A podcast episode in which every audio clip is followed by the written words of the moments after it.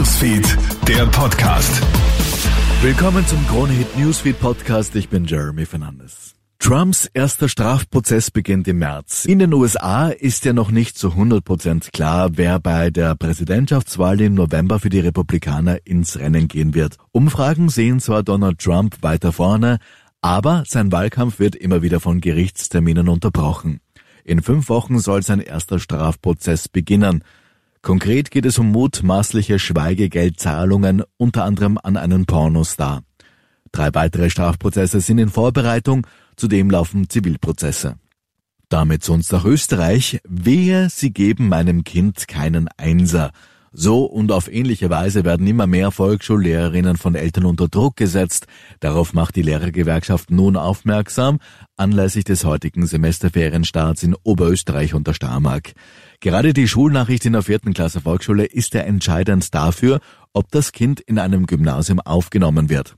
Um das zu erreichen, üben immer mehr Eltern Druck auf die Lehrerinnen und Lehrer aus. Lehrergewerkschafter Thomas Krebs. Man darf nicht vergessen, dass hier auch etwas systemisch in Frage gestellt wird, nämlich die fachliche Expertise der Lehrerinnen und Lehrer. Wir sind ausgebildet, um ein fachliches Urteil abzugeben. Und wenn das in Frage gestellt wird, dann stellt man die Lehrperson in Frage und darüber hinaus eigentlich auch das System der Schule in Frage. Der Großteil der Lehrerinnen und Lehrer fordert daher eine Schulreform, beispielsweise bundesweit einheitliche Aufnahmetests für Gymnasien. Heute Abend findet in der Wiener Innenstadt der umstrittene Freiheitliche Akademikerball statt. Hier werden einige Proteste erwartet. Rund um den Burschenschafterball wurden gleich fünf Kundgebungen angemeldet, etwa der Protestmarsch der sogenannten Offensive gegen Rechts, die bereits zu einem Demonstrationszug durch die Innenstadt aufgerufen hatte.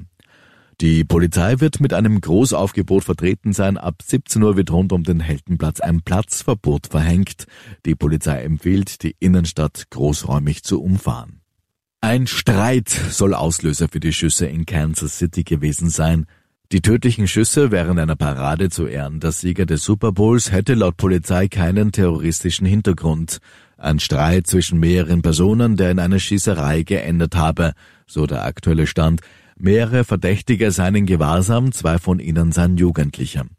Bei dem Vorfall vorgestern Abend im US-Bundesstaat Missouri wurde eine 43-jährige Frau erschossen, mehr als 20 Menschen wurden verletzt.